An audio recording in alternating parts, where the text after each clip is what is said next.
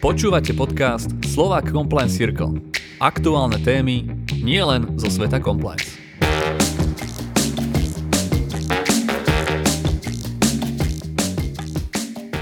Dnešnou témou je tolerované a netolerované formy správania u zamestnávateľa. Kde je hranica zákonníka práce, za ktorú sa nesmie ísť? Môj dnešným hostom je Duša Ničneder, zakladateľ advokátskej kancelárie Ničneder Partners, člen predstavenstva Slova Compliance Circle a člen viacerých organizácií ako je Use Laboris a European Employment Lawyers Association. Ahoj Dušan, vítam ťa v podcaste Slova Compliance Circle. Ahoj Martin, ďakujem za pozvanie. Okrem toho, že pôsobíš v SEC ako člen predstavenstva, si primárne advokát, ktorý sa dlhé roky venuje pracovnému právu tvoja advokátska kancelária je už vlastne s touto oblasťou práva doslova spätá, trvalým putom. Mm-hmm.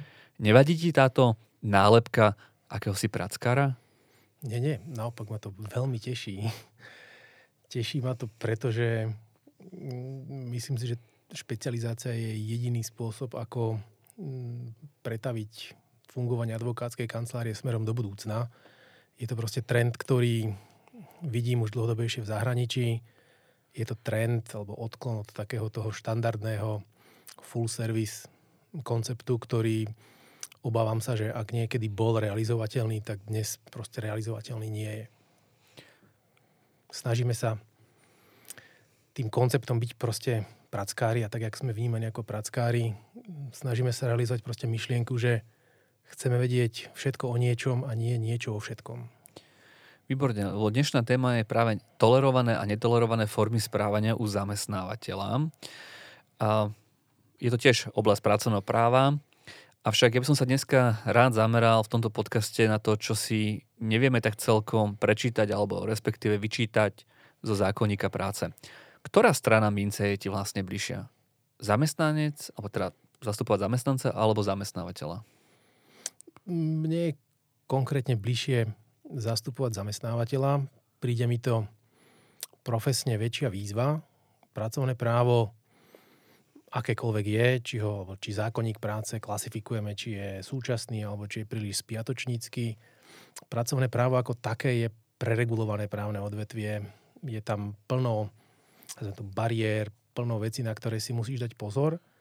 A našou úlohou je tak ako vnímame my, je radiť zamestnávateľom ako pracovné právo na svojich prevádzkach, vo svojich fabrikách, vo svojich kanceláriách realizovať čo najlepšie.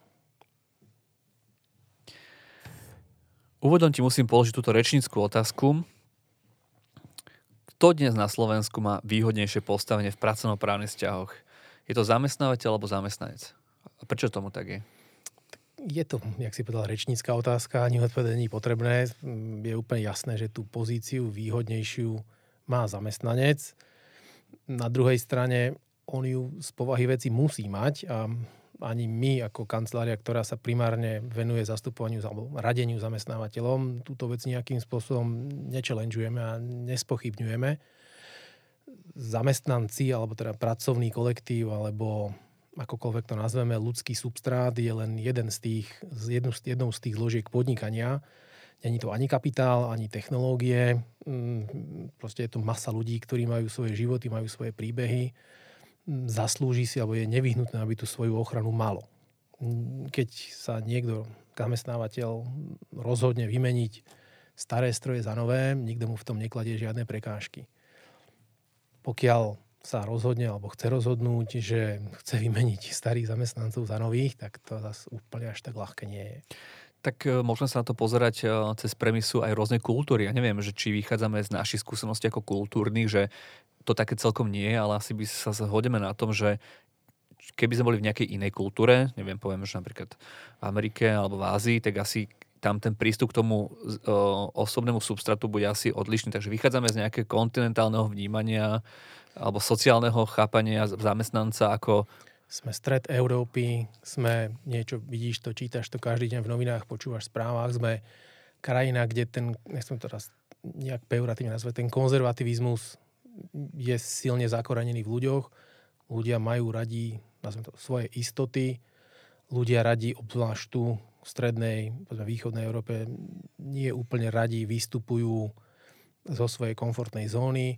Ľudia tu, hovorím, skrz 40-ročné, 30-ročné mm, panovanie komunizmu, nie sú naučení tomu, čo je ten duch tej Ameriky, že sme land of free, že kapitalisti sme, sme kapitalisti, alebo sme krajina, kde krajina neobmedzených možností, že vymysli si nejakú super vec a teraz z večera do rána alebo z piatku na pondelok sa z teba stane milionár. Toto tu, hovorím, naši rodičia alebo generácia našich rodičov žila 40 rokov v období komunizmu, kde museli držať hubu a krok. Nikto nejaké extrémne myšlienky, ktoré vybočovali z radu, nemohol realizovať a na to, toto sa proste prenáša aj na nás. Dobre, ako máme e, v rámci nášho právneho poriadku niektoré zákony, ktoré majú ten, tú, tú reminiscenciu v tom socializme, alebo majú nejaké tie prvky, ale zákonník práce to z okolností nie je. On ako vo forme, aké je, on nemá ten socialistický charakter. Teda. Má, má, má, má. Milíš sa, má. Jedna moja kamarátka, kolegyňa, tiež práckárka, nazýva, alebo teda hovorí, že zákonník práce za každým zamestnávateľom vidí dymiaci komín. Náš, náš zákonník práce je písaný, ja to, ja to hovorím inak, ja to hovorím, že náš zákonník je písaný perom z rokov 70., možno z rokov mm-hmm. 60. No keby si to povedal Kedy... v stavenom zákone, prepáč o tom teda uh-huh. pôvodnom, tak áno, máme tu správny poriadok z nejakého, z, nejaké, z nejakého obdobia, máme tu aj občianský zákon, ktorý síce bol niekoľkokrát novelizovaný, ale tiež tam sú nejaké také prvky v, v čase Č, ktorom bol tvorený, ale zákonník práce mi to je teraz naozaj poviem, že otázka, možno myšlienka na úvahu, že však ten už obsahuje neviem koľka tu v poriadku, možno ty povieš, aktualizáciu s ohľadom na prijatie smerníc európskych, tak akože on by už mal, akože ja, ja tam ten pattern toho sociálneho chápania vidím skôr práve z Európskej únie, ako z nejakých... Vyveď ma z omilu. Chcem, no? alebo musím. Akože náš zákonník práce, áno, je prijatý z roku, v roku 2001, účinný od roku 2002. Bol prijatý, navrhovaný niečím, čo nazývame prvá Zurindová vláda. Bol príjmaný s úmyslom alebo v kontexte našich ambícií o vstup do EÚ. Mal by sa tváriť, že je niečím, čo je nové, ale on vo, veľkom, vo veľkej miere ten konzervativizmus preniesol zo starého zákonníka práce, ktorý bol, áno, z roku 65, mm-hmm. ho preniesol do nového.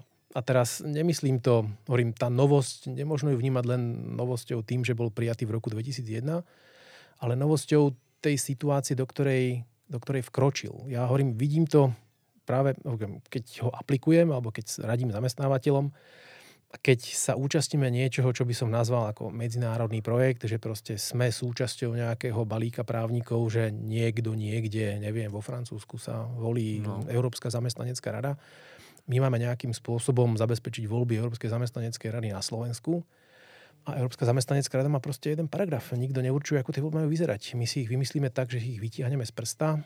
Sami si vytvoríme nejaké volebné pravidlá, vytvoríme volebnú komisiu, vytvoríme mhm. nejaké mm-hmm zápisnice, vytvoríme si pravidlá pre to, čo ak nastane voľba hlasov, vytvoríme si pravidlá, či voliť, mm, nazvime to, náhradníka alebo nenáhradníka, ktorý by v prípade, že ten zvolený člen Európskej zamestnaneckej rady prestane z nejakého dôvodu byť zamestnancom, odíde alebo bude vyhodený, aby sa nemuseli tie voľby opakovať. A toto sú veci, ktoré vlastne to v Európe sú dávno vyriešené, u nás improvizujeme. A teraz môžem len hovoriť ďalej. OK, home office, máme už nejakú úpravu, ale skôr to je také, veľmi, veľmi kostrbaté. Sabatikali, hovorím, mm-hmm. tá naša zviazanosť, asi najväčšou zviazanosťou zákonníka práce a pracovného práva vnímam to, čo sa nazýva múdro numerus clausus.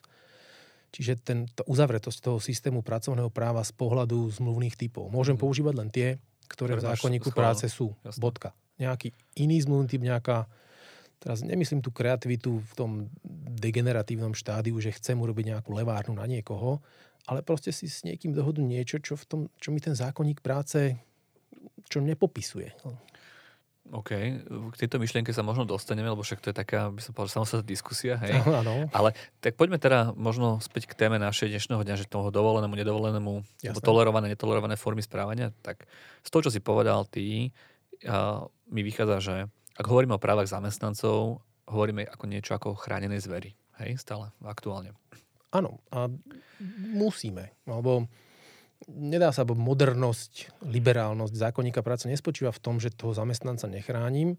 Ide o to nájsť vhodný balans. Poďme teda hovoriť o nejakých typických prvkoch ochrany zamestnanca v tom pracovnom pomere. Čo by bolo také to, čo ju, dáva tomu zamestnancovi tú výhodu? No jednoznačne ja hovorím, to bereme asi všetci, že to je tá prirodzená najlepšia mm, forma ochrany, ktorá berie. A teraz považujem tu za ňou akože určenie limitov pracovného času.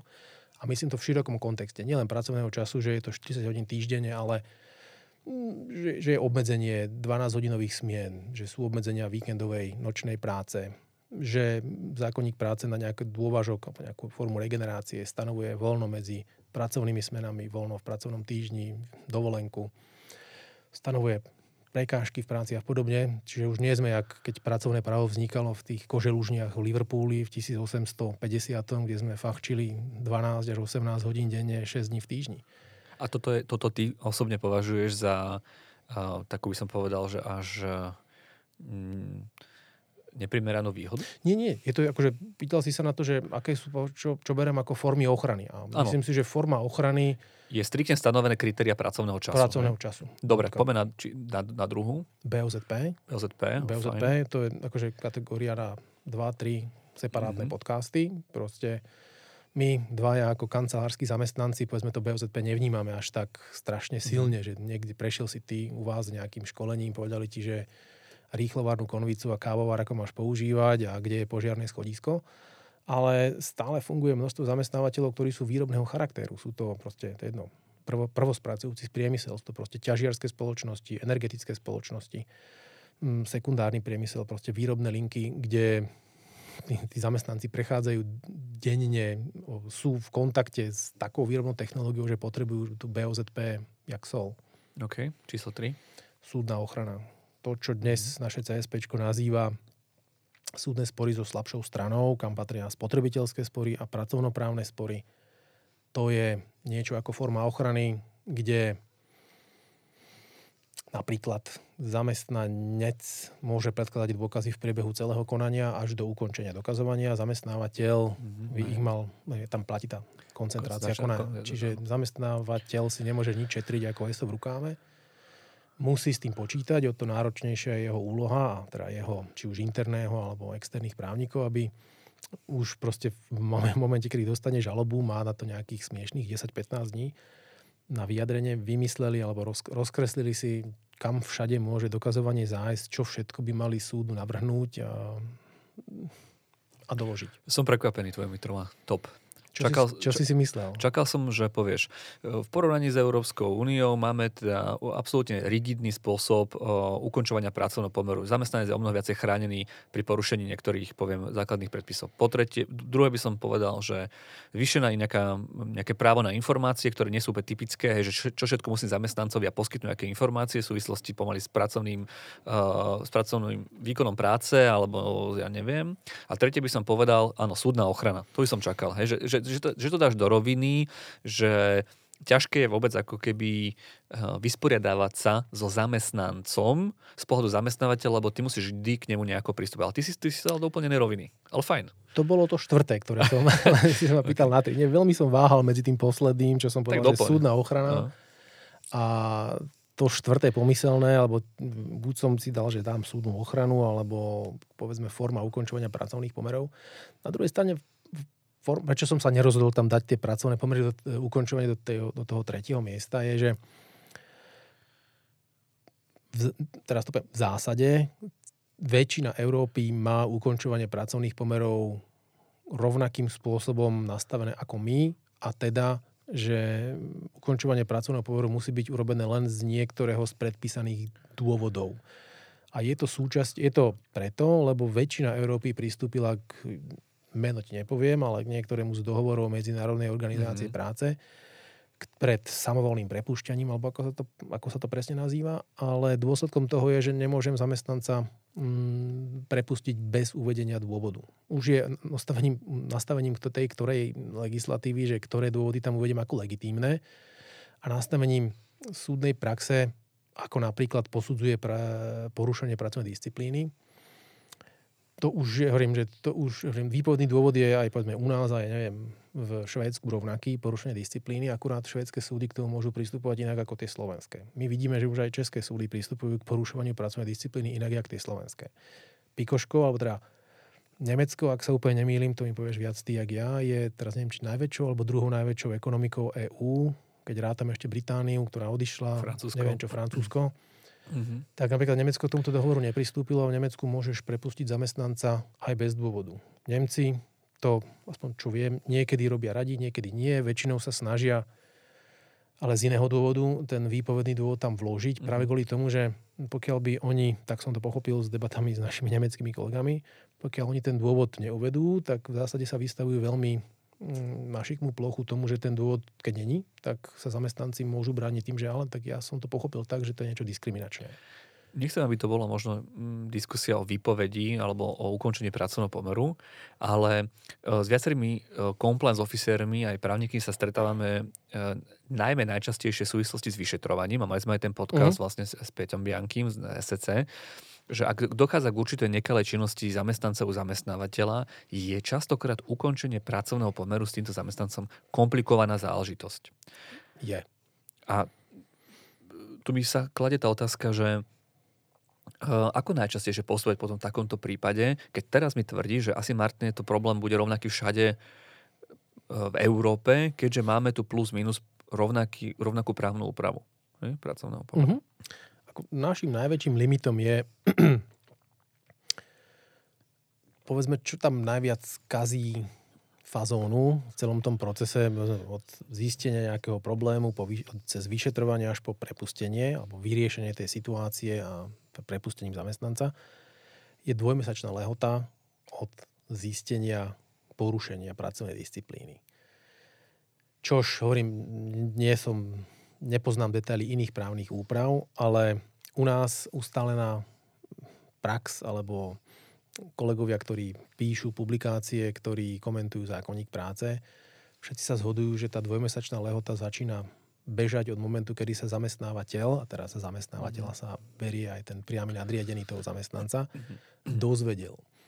A teraz, ty si teraz predstavme si spoločne nejaký modelový prípad, že vedúci ekonomického oddelenia, povedzme u tvojho zamestnávateľa sa dozvie, že niekto z ekonomického oddelenia ja neviem teraz, že si posiela nejaké Uprvé peniaze výkazy, domov. alebo neviem, no. Áno, budú prvé výkazy, alebo že si keď spracúvam mzdy, tak si prihodí mm-hmm. o stovku, o dve stovky si prihodí mhm. viacej. Mm-hmm. A to je moment, kedy to on nadobudol a teraz beží za konateľmi alebo niekde s svojím nadriedením, ktorí to napíšu ako jak štandardný reportovací model, napíšu to do mm-hmm. Stuttgartu ó, poďme niečo robiť. Zostavme zo Stuttgartu, pošlu k vám nejakého jedného, dvoch kolegov, ktorí sa prídu forenzi na to pozrieť, začnú sa hrabať vo výkazoch.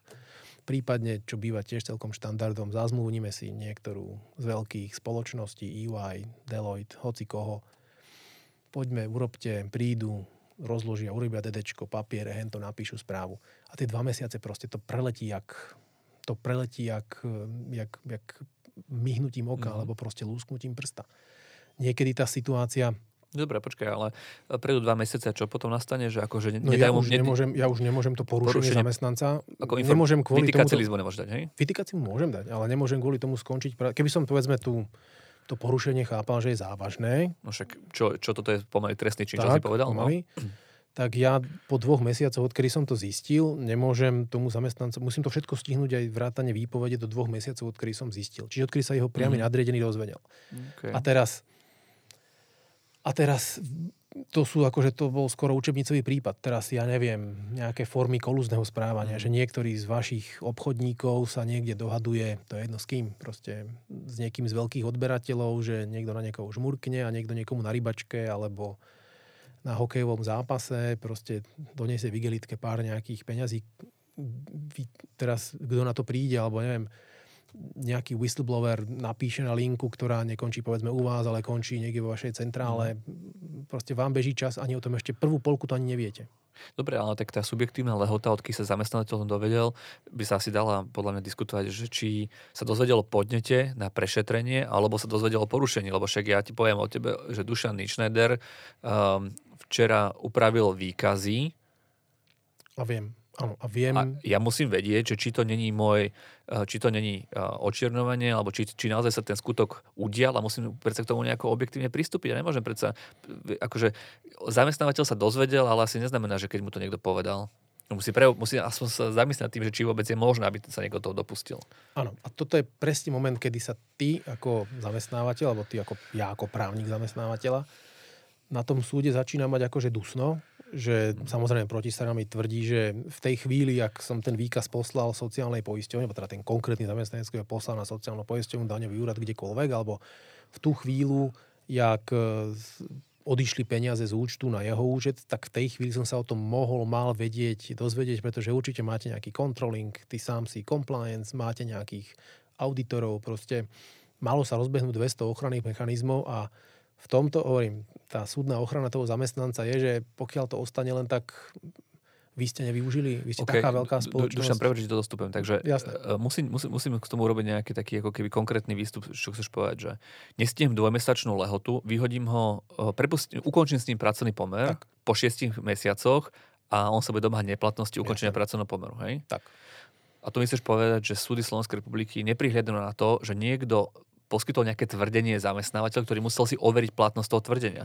Takže ja keď zajtra poviem o mojom kolegovi, e, že upravuje výkazy, tak ho musia do dvoch mesiacov e, vyhodiť, aby ano. bola výpoveď ano. platná. Hej? Mal, som, mal som, hovorím, tam vstupuje ešte množstvo iných ďalších faktorov, poviem, ja hovorím, že pikoška zo mm-hmm. súdnych siení a predsiení, ale v podstate áno.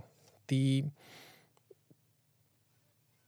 Áno, a toto je presne to, čo som hovoril pred chvíľou, že ten zamest- zákonník práce je písaný rečou, perom rokov 70 alebo teda, že zamestnávateľ rovná sa jací komín, lebo mm-hmm. o tom Ferovi, ktorý pracoval Ako vybral, za frézou, a zo, alebo zo skladu niečo ukradol, hej? Bolo teraz, jasné, že to Áno, alebo nebude aj rozbil, alebo hej. ja neviem, niekomu tam vylepil, jasné. pobil sa s niekým na, die, na, na dielni a teraz všetkým to bolo jasné, bodka.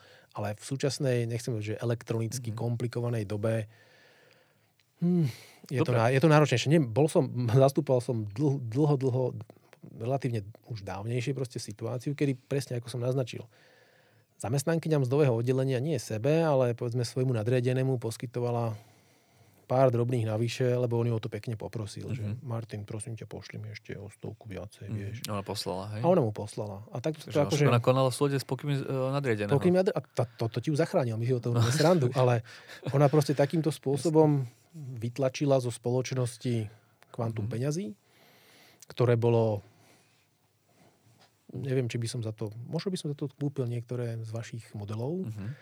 ale v takomto objeme. A na prvom stupni sme ten súd mm, ustál, alebo ustáli sme platnosť, preukázali sme súdu, že, to, že sme to stihli v tej subjektívnej lehote, že to malo charakter závažného porušenia pracovnej disciplíny, ale odvolací súd to rozhodnutie proste zmenil. Niekoľkokrát tú e, zamestnankyňu vypočul a nakoniec konštatoval, že veď ona už je chúďa skoro dôchodkyňa a takto by skončila pred dôchodkom ako vyhodená. A veď to urobila prvýkrát robila v tej spoločnosti 15-20 rokov, že veď pozerajte sa na ňu aj akože veselšími očami, nie mm-hmm. takto. A teraz zamestnávateľ, ktorý utržil škodu niekoľko desiatok, možno pár stovák tisíc eur, zrazu tam mal tú istú zamestnankyňu späť. Len mm. proste preto, že ona to urobila prvýkrát. A hovorím, a to je tá hranica, bavili sme sa o tom niekde na začiatku, že, že forma ochrany zamestnanca, teraz nechcem to štruktúrovať len, že OK, kvôli pracovnému času, že aby ľudia nerobili na časy a nočné a podobné, forma ochrany je fajn. Ale kde končí tá hranica a kde začína nejaký alibizmus, že nerobme si navzájom zlé a, veď ona to tak nemyslela, alebo neviem, to, to už je druhá vec. Kde prekračuje ochrana do istej miery Veď o tom máme dneš, ne, dnešný, podcast. dnešný podcast, že čo je vlastne to tolerované a netolerované formy správania. A to môžeme teda dať do úrovne práve tých zamestnancov, že dobre, nemusíme si zdôrazňovať, aké je dôležité, aby teda tie práva zamestnancov boli garantované a aby zamestnávateľia postupovali v súlade s zákonom. Sú však prípady, kedy zamestnanci sú už akýmisi diablovými advokátmi, dokonca poznajú lepšie zákonník práce ako samotný zamestnávateľ. si víš. Kedy je už správanie zamestnancov možné teda považovať za účelové? Niečo také ako ochrana zamestnávateľa určite existuje. Ja si uh, vybavujem uh, príklad tých žltých vest francúzských, aj nejakého toho účelového odborového hnutia Vieš mi povedať nejaký, nejaký príklad zo slovenského prostredia, kedy teda tí zamestnanci prekročili nejakú už tú mieru ochrany zákonníka práce a už to bolo účelové správanie? Takto. Účelových správaní je milión tri. Môžeme tu o tom rozprávať ďalšie dva podcasty. Na druhej strane nič také ako žlté vesty, ako to bolo organizované hnutie, ktoré neviem, štvrť roka alebo koľko bolo o tom čítať, že proste v Paríži vypalovali e, výklady. Nič také tu nemáme. Na druhej strane mali sme tu, neviem, či si evidoval alebo nevidoval, ja som ich evidoval, pretože sme ich mali u pár klientov, bolo tu odborové združenie, alebo odborové organizácie GIN, uh-huh. bol to pán Daňo s pánom Vaským, uh-huh. ktorý sa len tak zo strandy, alebo len tak bez ničoho proste pripájali ako odborové združenie u viacerých zamestnávateľov. Viem, že fungovali aj pri železniciach, proste pri veľkých to, štátnych toto zamestnávateľov. čo robili tie YouTube videá, Áno. oni mali odborové združenie? Mali odborové združenie GIN ako G-I-N-N, tak to uh-huh. nejako nazývali. Snažili sa natlačiť alebo nejakým spôsobom ohlásiť svoje fungovanie u veľkého množstva zamestnávateľov a zamestnávateľe ich proste museli trpieť. Akože u nás proces zálož, proces vzniku a začatia pôsobenia odborovej organizácií nepodlieha žiadnym iným, žiadnym formalitám ani schvalovaniu. Proste ono funguje, oni pokiaľ sa zaregistrujú na ministerstve e, kultúry, nie, ministerstve vnútra, pardon, tak e, proste oznámia to zamestnávateľovi a fungujú. Bodka. Mm-hmm. A v tej danej, od tej danej chvíle ty to musíš, fungujú a deň na druhý proste musíš s nimi prerokovať všetky možné výpovede alebo čokoľvek. Čo a vo vzťahu k týmto uh, GIN odborom to ako teda dopadlo? Bolo to zrušené súdom alebo zakázané? Alebo, hmm. teda neviem, či už je to nejaké, nejaké pravoplatné rozhodnutie v tej veci Tak teraz bolo? nechcem úplne nevhodne žartovať, ale teraz neviem, či pán Daňo a pán Vasky ešte nevedia v nejakej vyšetrovacej no jed, jeden sedel. Jeden sedel. Ten Vasky, ja myslím si. Podľa teda, mňa, podľa mňa akože týmto sa nejaká ich činnosť trochu rozbila. Hovorím, na mm-hmm. ich akože odborové fungovanie čo sme sa akože kolegovia prackári nejakým spôsobom navzájom nejako koordinovali, že bože, už tam máte džín, my ešte nie, my už áno. Mm-hmm. Jediné, čo sme používali, proste bol taký český judikát, ktorý hovoril o tom, že za odborovú organizáciu môžeme považovať len takú, ktorá skutočne bráni záujmy zamestnancov a teda nepôsobí len čisto forma, formalisticky, a hovorím, potom zásadný problém teda Ginu vyriešilo zatknutie pána Daňa a pána Vaskyho. Uh-huh. A v ďalšom kroku bola prijatá novela zákonníka práce, do ktorou sa zaviedlo, zaviedol do, do kolektívnych pracovných vzťahov niečo, čo sa volá spor o pôsobenie odborovej organizácie a zaviedla sa povinnosť, aby aspoň traja zamestnanci, aby členmi odborovej organizácie boli aspoň traja zamestnanci. A keďže teda pán Váskej, pán Daňo aspoň teda neviem o tom, že by neviem, koho presne zamestnancami boli oni, ale oni mali, toto bol ten ich zásadný problém, že oni sa radi niekde akože odprezentovali, a obložili sa GoPro kamerami, mm-hmm. ale, ale neviem, či úplne vedeli osloviť v tom úvode aspoň tých troch, aby sa, aby sa proste stali legitímnymi. Neviem, jak funguje GIN, akým spôsobom fungujú teraz. Slovak Compliance Circle na ceste k transparentnosti. Veľmi časté sú prípady, kedy zamestnanec napríklad nosí podľa potreby tzv. tie potvrdenia od lekára, tie pečka, ako sa mu hodí, má na každého lekára opečiatkované papieriky doma, potom čerpá ešte nejaké tie six days, potom si kombinuje penky je ťažké rozoznať, kto má na to adekvátne dôvody a kto nie. Niektorí zamestnávateľia, teda to je taká, by som povedal, že skúsenosť aj moja, je, že sa veľmi častokrát snažia byť veľmi tolerantní, aby teda dopomohli tej situácii, ale sú potom aj prípady, kedy je identifikované zneužívanie a, týchto sociálnych výhod, keď to môžem tak nazvať. Častokrát sa to ale veľmi ťažko preukazuje. To je... Veľmi, veľmi. Není na to, není na to nejaká jak to nazvať, kladivo na čarodenice.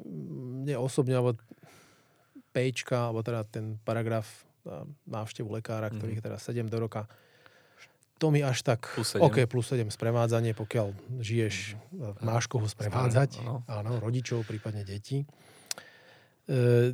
ja viem, kopa zamestnávateľov nadnárodného charakteru má v oblasti týchto sick days kvantum takých drobných predpisov, že buď to prepláca, alebo poskytuje ešte nad rámec týchto 7 plus 7 hmm. ešte niečo. Alebo ti tie prvé dni, alebo neviem, prvý týždeň penky ti doplácajú do reálnej výšky tvojho priemerného zárobku, lebo ty, ty s penkou ideš akože dramaticky dole s platom alebo s príjmom. Takže tie Pčka ma až tak nejako netrápia, ale aj tu vidieť ten rozdiel v prístupe Slovenska a už tuto susedných Čiech, s ktorými sme kedysi tvorili proste spoločný štát, že u nás je úplne bežné, hovorím, vydávam to kde kade, že zamestnanec, ktorý je zamestnaný tu v Bratislave má, alebo pochádza, neviem, nechcem teraz sa nikoho dotknúť, ale Orava, Východ, Spíš, čokoľvek, proste ide domov, ide domov do Košíc k Zubárovi uh-huh. z Bratislavy. A teraz celý deň vypadne, má Pčko, túto u Zubára v Bratislavi bol hotový za dve hodiny. V Čechách ty mu preplatíš v podstate celý deň náhrady mzdy, teda priemerkou, lebo on je celý deň u Zubára v Košiciach, hoď fyzicky tam u Zubára strávil pol hodinu, uh-huh. hodinu, mhm. čokoľvek.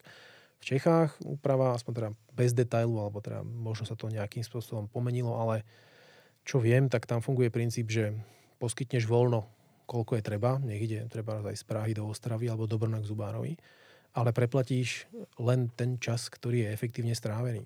A hovorím kolegovia z Čiech, ktorí hovoria, že áno, že jak to mám, jak to mám v praxi realizovať, že zavolaj si k hoci ktorému zubárovi, ktorého si nájdeš akože v telefónom zozname, mm. opýtaj sa, že koľko je u vás priemerne čakanie dneska alebo včera. Sestrička ti povie, že hodinu a pol, ty preplatíš hodinu a pol. Bodka. Človek stráví celý deň v Ostrave, dostane preplatené hodinu a pol. Asi si to dvakrát rozmyslí, či pôjde k zubárovi do Ostravy alebo do Prahy. Toto je priamo v zákone? Uf, toto. Či to je toto nejaká, je, toto je pre mňa... Bez praxis, hej? Z toho trhu. Takto, neviem, či to, je upra- či to je v zákonníku práce, alebo či je to, teraz neviem, v zákone o sociálnom poistení, hovorím, do toho detailu tej Jasne. Českej republiky nevidím. Ochrana osobných údajov, BOZP a ochrana oznamovateľov, alebo napríklad ochrana práv žien, to sú všetko osobitné témy, aj z pohľadu pracovnoprávnych vzťahov. Uh-huh. Aké sú najčastejšie formy netolerovaného správania zo strany zamestnávateľa? ktoré sa často vyskytujú z tvojej skúsenosti? K BOZP Myslím, teraz sme v pohľade z pozície zamestnávateľa, že kde ten zamestnávateľ prekračuje tú dovolenú mieru. Takto stretol som sa párkrát a hovorím, už som si tie termíny osvojil, ale hovorím, vždy, keď to vidím, tak sa snažím, že pre Boha živého toto nerobte. E, existujú zamestnávateľa normálne, aké by to medzi HRistami, že sa to šíri ako definičné pojmy že sú plánované nadčasy a neplánované nadčasy. Hovorme o tom. že, že, že ja už viem, že tento týždeň alebo tento mesiac, alebo neviem, robím uzávierku, Aha. alebo neviem, som nejaká fabrika, teraz viem, že mi príde 200 kamionov, ktoré musím vyložiť, tak naplánujem ten 40-dňový týždeň a k nemu naplánujem ešte neviem koľko nadčasov. Uh-huh. A samozrejme, ja by som tých HRistov nejako sa ich nedotkol, tak vie, že to plánujú, že OK, že sú OK v rámci tých limitov nadčasov dňových, aj týždňových, aj toho odpočinku, ale že už s tým nadčasom plánujú. A ja hovorím, že nie, že nadčas je niečo, čo neplánujete. Že proste bohužiaľ akokoľvek je zákonník napísaný, tak vy pokiaľ viete, že tieto dva týždne, ja neviem, napríklad v odevnom priemysle funguje také, že okolo Veľkej noci sme v tom období, že prebieha naskladňovanie tej letnej, mm-hmm. že teraz tam naskladňujú, proste prichádzajú kamiony plné plaviek a tričiek a aj krátkých nohavíc a proste je pretlak. A akože pokiaľ viete, že takto fungujete sezóne, že teraz pred Veľkou nocou sa naskladňujú jarné, letné veci a pokiaľ pred dušičkami sa naskladňujú akože zimné bundy, tak proste urobte nejaké opatrenia, aby ste nerobili s tým nadčasom, že toto je plánovaný a tento je neplánovaný, ako ktorý vás úplne prekvapí. Lebo, akože hovorím, nadčasy sú jedna z takých jem, top 5 vecí, ktoré inšpektoráty velice, velice neradi vidia. A čo tak napríklad monitorovanie zamestnancov na pracovisku? Je taká väčšina téma, že odkiaľ, alebo čo monitorovať, čo nemonitorovať. Potom mám ešte jednu z uh, výroby Jasné. No to je akože monitorovanie je na separátny podcast. No. Neviem, my sme k tomu mali však na pôde SCC aj nejaký workshop monitor, veľa, akože tiež vidím takú, ani nie, že malú osvetu, ale veľa zamestnávateľov to monitorovanie vníma v tom najúžšom výklade, aký je, že monitor znamená, že musí byť niekde kamera. Mm-hmm. Že teraz jedno kde, na, v nejakom ekonomickom oddelení, alebo vo výrobe, kde sa montujú, povedzme, do toho auta, treba zdávajú nejaké najcenejšie časti, tak tam všade sú mm, kamery ale monitorovanie je monitorovanie e-mailov. A teraz nemyslím tým monitorovanie na dennodennej báze, že teraz niekde sedí v nejakej tichej miestnosti nejaká skupina divných pánov, ktorí akože sledujú komunikáciu, ktorá ide, ale hovorili sme pred chvíľkou o interných vyšetrovaniach. Niekto uvidí, že niekto z nejakého oddelenia sa snaží dohodnúť s niekým zo zákazníkov a že tam proste utekajú buď nejaké informácie alebo utekajú peniaze. Prvé hneď kúknite mu do e-mailov. Ale má to, hovorím, monitorovací systém je niečo, čo by ste mali mať, mali mať, musíte mať prerokované s odborovou organizáciou, respektíve s tými zamestnancami. Všetci plnohodnote akceptujú, že počítače, servere, internetové pripojenie, niečo, čo sú akože majetok zamestnávateľa, že s tým môže nakladať. Ale tie údaje, ktoré sú v tých e-mailoch, už nie sú úplne majetkom zamestnávateľa. A myslím si, že to, na čo sú väčšina ešte v tejto chvíli zvyknutí, že na, keď si ráno zapínaš doma, doma, keď si ráno zapínaš v robote počítač, že ti tam blikne, že vaše e-maily môžu byť monitorované alebo vaša aktivita na internete, to úplne nestačí. Ty by si ako zamestnávateľ by mal urobiť nejaký proporčný test, mal by si určiť nejaký nejaký chránený záujem, ktorý tým monitorovaním sleduje. Že sledujem teraz, hovoril si o výrobe, mám tam nastavené kamery preto, aby som sledoval, že dobre, pre prípad nejakého úrazu, aby som vedel, ak ten úraz prebehol, že či zamestnanec dodržal všetky technologické postupy, alebo či si tam, neviem, proste, či nejako porušil, dal, dal ruku do nejakej vrtačky, či pílky a podobne. Alebo to máš kvôli tomu, že ty chceš sledovať, aby sa nevyberala hotovosť. Proste, či je to majetok zamestnávateľ, alebo je to zdravie zamestnancov, ty si musíš určiť ten, ten chránený záujem, ktorý tým monitorovacím systémom sa snažíš ochrániť. Predstav si veľký logistický park, uh-huh. v ktorom zamestnávateľ kontroluje aj trikrát do dňa prítomnosť a, teda alkoholu na pracovisku a kontroluje aj napríklad um, či na, na drogy robí test. Uh-huh ja som sa stredol s tým, že toto bolo vyhodnotené, ak sa to robilo aj dvakrát alebo trikrát do dňa, a formy tiež odoberania vzoriek, neviem, či na nemoču, na prítomnosť drog, ako extenzívny zásah do práv zamestnanca.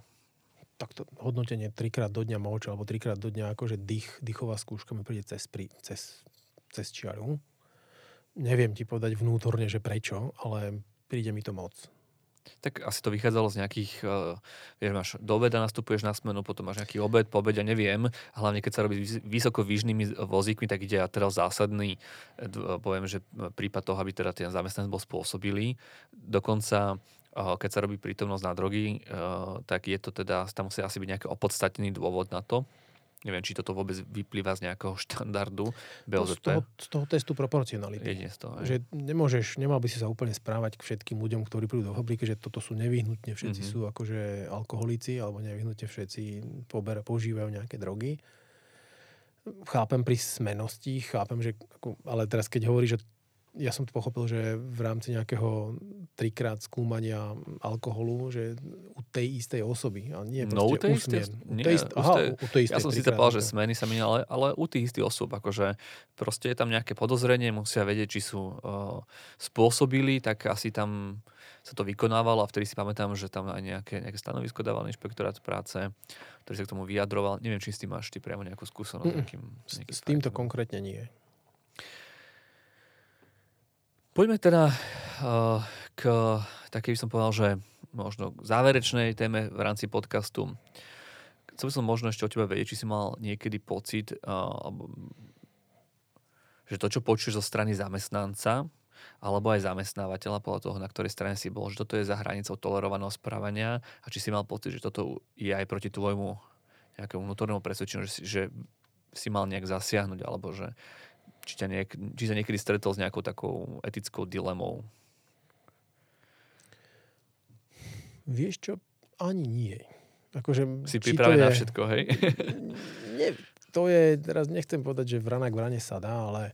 Ja ti to, ja ti to uľahčím. Vychádzame... Dušan, poprosil ťa niekto niekedy, že počúvajte, nájdite mi tam cestu, ako, ako o, využiť, ja neviem, nejakú situáciu, aby sme mohli toho zamestnanca um, potrestať, pokarhať, zosobniť mu škodu a tak ďalej. A ty si teda uh, natrafil na šedú zónu a musel si sa k tomu nejako, nejaké závisť. Ja viem, že to je práca mm. advokáta, akože plniť pokyny klienta v rámci zákona, Áno. ale nenáražam na to, aby si okradol zákon. Chápem, ale a ja no, už som pochopil, jak si, mm. čo kladieš do tej otázky akože priamo za mnou nikto nikdy neprišiel, že duše nájdeme nejakú skulinku mm. zákonníku práce poďme z tých zamestnancov urobiť otrokov a budú to robiť mm. akože do nekonečna.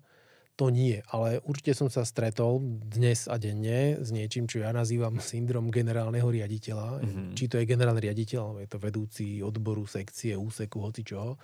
Proste kopec, kopec ľudí v tejto v riadiacej pôsobnosti, v riadiacej pozícii, pardon, má tendenciu veci vidieť čierno-bielu. Tento zamestnanec dneska prišiel, neviem, o hodinu neskôr, alebo nestihol toto urobiť takto, ja to chcem inak, okamžite, do, do hodiny musí byť preč, takýmto človekom ja v týme robiť nebudem. Toto som riešil miliónkrát. Prirodzene sa snažím všetkým vysvetľovať, že akýkoľvek syndrom generálneho riaditeľa treba okamžite odstrániť alebo aspoň zamraziť, že proti, proti ofenzívou, že urobíme, urobí sa že s chladnou hlavou, vyriešme, počká to deň, počká to dva, urobme to normálne, povedzme si s chladnou hlavou, čo sa vlastne stalo, poďme, poďme si povedať, že aké máme šance, poďme si povedať, že či toto má zmysel riešiť akože okamžite skončením, alebo má to vyriešiť to nejakým spôsobom inak, pretože urobíme jeden chybný krok, proste prepustíme zamestnanca s nejakou prchkou hlavou a teraz ja im hovorím, že maximálna miera expozície pri neplatnom skončení je 36 mesiacov. Proste teraz ste nahnevaným strašným spôsobom. Po víkende budete mať na to iný pohľad. Poďme to skúsiť vyriešiť. Neviem, nebodaj, nechcem tu malovať nejaké idealistické scenáre. Poďme si s tým zamestnancom sadnúť, poďme sa s ním skúsiť dohodnúť, či skončí alebo neskončí. Poďme mu niečo povedať, napíšem mu to na papieri. Akože v Pracku, hovorím, v Pracku rýchle riešenia neexistujú. Alebo nejaké veľmi rázne sekania sekerov sa vám, to sa vám vždy vráti jak bumerang. Tak ale to je práve tá... A u zamestnancov tiež. Ja, áno, ale chcel som že z toho, čo hovoríš, že je to taká práve ako vhodná ochrana toho zamestnanca.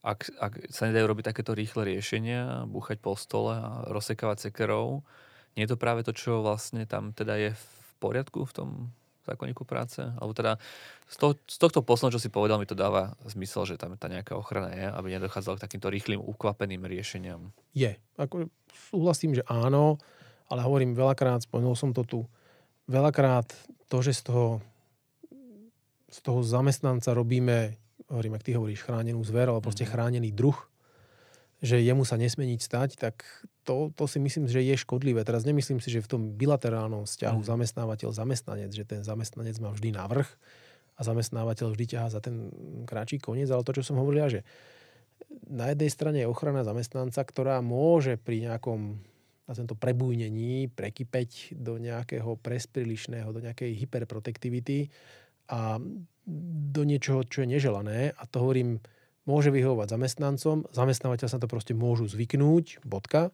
ale to už je aspekt, ktorý prekračuje rámec nazvem to, pracovného práva, zákonníka práce. Proste to je rámec, ktorý z nášho trhu práce alebo z našej ekonomiky začne robiť pomalinky krôčik po krôčiku alebo rok po roku začne robiť proste nekonkurenčnú, nekonkurenčnú ekonomiku voči ostatným. A proste je to len kvôli vlastnej pohodlnosti, že my chceme sa na toho zamestnanca pozerať príliš cez rúžové okuliare, proste doplatíme na to v dlhodobejšom horizonte. To je môj pohľad. Veď to je ako aj pomerne dosť často pretraktovaná téma, že náš zákonník práce práve z týchto dôvodov nevytvára atraktívne zázemie pre podnikateľov, ktorí vytvárajú pracovné miesta. Ale nie len kvôli tomu, že ako sa ukončuje pracovný porál, práve kvôli tomu pracovnému času a všetkým tým ďalším podmienkam. Je to zmes všetkého možného. Aj. Hovorím, čo robí náš pracovný trh atraktívnym je to, že sme stále, keď teraz sa pozerám len na tie, nazvem to výrobné, výrobnú časť, sme stále krajina, kde pracovná sila je vzdelaná a skúsená. Proste to, čo fungovalo kedysi za našich mladých čias, že stredné odborné učilišťa, stredné odborné školy s, s rôznymi technickými zameraniami, toto tu ešte nejakým spôsobom funguje a tá pracovná sila je, hovorím, montéri, elektrotechnici, podobne, je veľmi, veľmi atraktívna. Oproti, teraz ja nechcem nikoho nejako útočiť, ale teraz keď to zoberiem s nejakým vzdialenejším, že povedzme Blízky východ, India, kde by sa proste tie fabriky zakladali ľahšie. Druhé, čo je atraktívne, že sme stále logisticky v strede Európy. Je, je od nás blízko všade. OK, Bratislava je, alebo Bratislavský región je logi, ako, je, šikovne napojený, proste túto funguje infraštruktúra, blízko je Švechat, proste veci sa akože ľahko odtiaľ to posunú ďalej. Ale hovorím, máme druhé alebo tretie najvyššie odvodové zaťaženie, plus, teda hovorím, ten proces, tá, tá súdna ochrana pred prepúšťaním je relatívne vysoká, takže to sú také spojené nádoby, mm, zatiaľ to funguje. Vieš, nikto nevie, čo sa stane, keď e, do EÚ vstúpi Srbsko. Uh-huh. Nebudú Srby chodiť sem pracovať do Samsungu a neviem, do Kie alebo kde. E, čo, čo sa stane, keď e, príde Moldavsko. Nebodaj, teda hovorím, je to asi momentálne ťažko odhodnotiteľné, keby sa do EÚ dostala Ukrajina. Uh-huh. Ja neviem, do akej miery mm, si Slovensko udrží v tomto smere nejakú konkurencieschopnú konkurencieschopný pracovný trh. Mojím dnešným hostom bol Dušan Ničneder, zakladateľ advokátskej kancelárie Ničneder Partners, člen predstavenstva Slova Compliance Circle, člen viacerých organizácií ako Use Laboris a European Employment Lawyers Association. Dušan, ďakujem ti veľmi pekne za dnešný podcast. Není za čo, Martin, ďakujem aj za pozvanie. A ostatných pozývam na ďalší podcast, ktorý bude čoskoro. Pekný deň. Pekný deň.